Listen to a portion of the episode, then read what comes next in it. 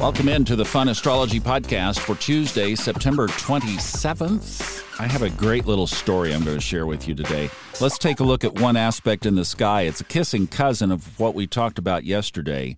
Mercury in retrograde is trining Pluto. Now, remember yesterday, Venus did the same thing. So, everything we talked about yesterday with Venus, you just apply to Mercury's characteristics. So, that would be communication. And I always like to roll in there, remember, the most important communication you have every day is with yourself. What other areas could we apply with this? Well, technology. Mercury's in retrograde. That's always good if you can for a technology break. Trining Pluto would take a look at how you use it on a regular basis and is there something there that needs to be transformed? I've realized that everything I do basically involves a screen of some sort. So, part of what I've started doing several weeks back is just really being conscious of how much time per day and getting away from it intentionally, turning it off. And that means some work doesn't get done today but there's a definite tailwind behind that today. All right. So listen to yesterday if you didn't catch it to get the full spectrum of that, what it means to be trining Pluto, and then we can apply it to those areas of Mercury. Oh, sure. Travel. Yes. Transportation. Absolutely. Uh, what would you say would transform there? How about the way you drive? Maybe take a different route to work today. Maybe if you're a slow driver, well, you know, maybe pick it up a little bit, although I think being slow right now is not a bad thing. Or if you are typically a little bit heavy footed, try just letting it breathe. Slow it down a little bit. You know, just vary it up. Whatever your pattern is, play with it. See if there's, like we talked about yesterday, a higher ground. How can you live on your highest timeline in those areas around Mercury? Quick plug for our Discord channel. You can go over there and find Kristen's new weekly lunar calendar graphics. Fun astrology podcast in Discord. Free to join, free to download. Now, let me tell you this kind of fun story that happened last week. I went into Asheville and had a few errands to run. That was the duty part, and then I played a little bit. and in one of the stores that I played in, I saw something that caught my little getting a little gleam in my eye there, and I thought, "Well, that would be fun." I'm not going to say what it was, but just just to say that there was this personal object that I looked at that I thought, "Oh, that would be so fun." And it was it necessary? No. I have lived 62 years without it. I could live another 62 and not miss it. But it would just be fun, right? Well, I was struggling because it was not a cheap item so I didn't want to be casual about it. See, there's some transformation. Like instead of being undisciplined and just plopping out a credit card and say, worry about it later, I was being responsible. And I was thinking it through, and I was asking Source for guidance on whether I should do this.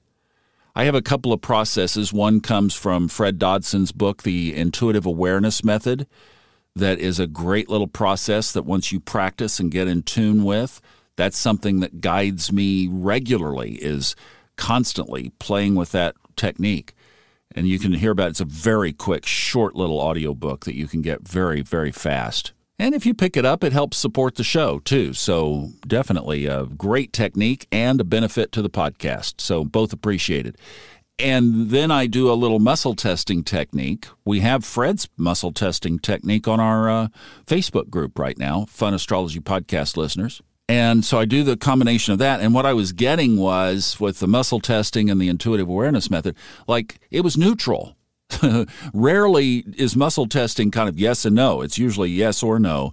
This one was saying yes and it was saying no. The intuitive method was leaning to no, but there was room for yes. And that was kind of strange too, because usually it's either a really down, sinking feeling or it's a lighter, more up feeling, but this time it was just in the middle.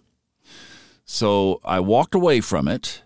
And then as I was outside, I thought, ah, cast a chart, cast a horary chart. So I did. Now, the thing about horary is you make sure that you know which house rules the question. And for this, it was the fifth house. It was a recreational item. So it was fifth house, definitely. I looked at all the other qualifiers, and yes, the question could be answered. So then you look at the house fifth house, as I mentioned, what sign is on the cusp of the fifth house? In this case, it was Aries. Aries is ruled by Mars. Mars is currently in Gemini. Now, that's kind of interesting because that's the answer to the question. And with Mars, the planet answering the question is in the twin house. And I was getting two answers. I'm telling you, folks, you cannot make this stuff up. All right. Then what you do is you look across the chart at the other sign that's on the opposite house, which in this case would have been the 11th house.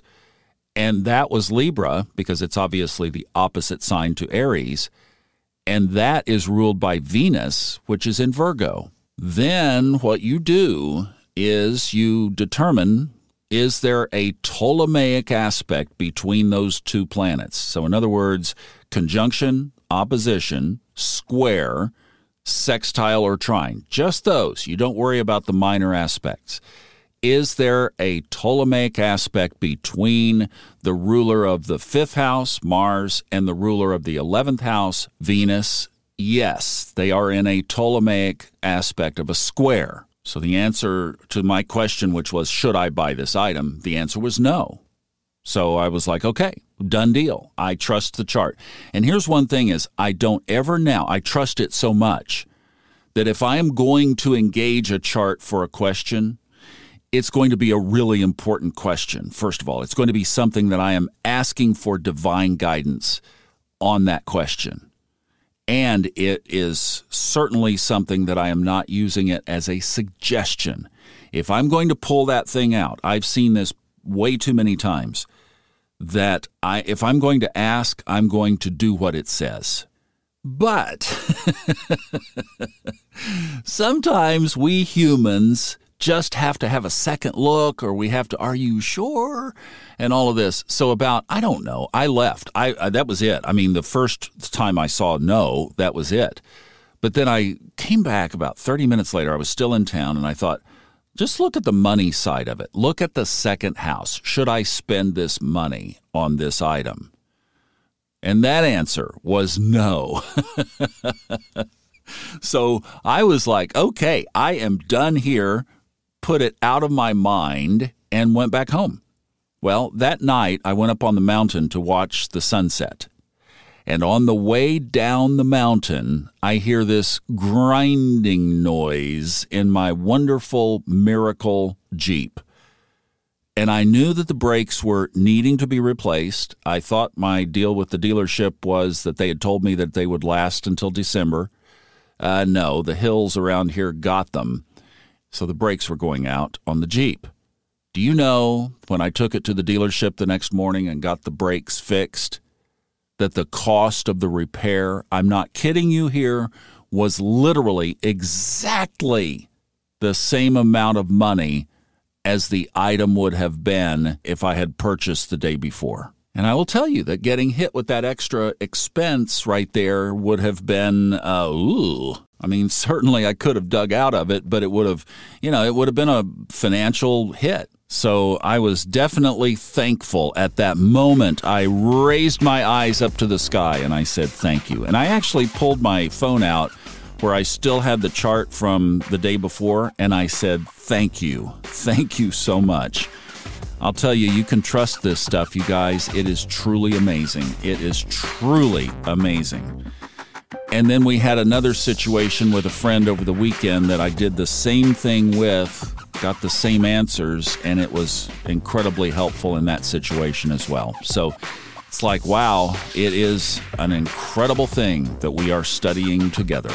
Have a great one. We're going to take a listener question tomorrow. It's on SpeakPipe. If you'd like to leave one for later in the week, do it. It's funastrology.com. Up at the top on the left, the orange button. Would be glad to hear from you. Take care.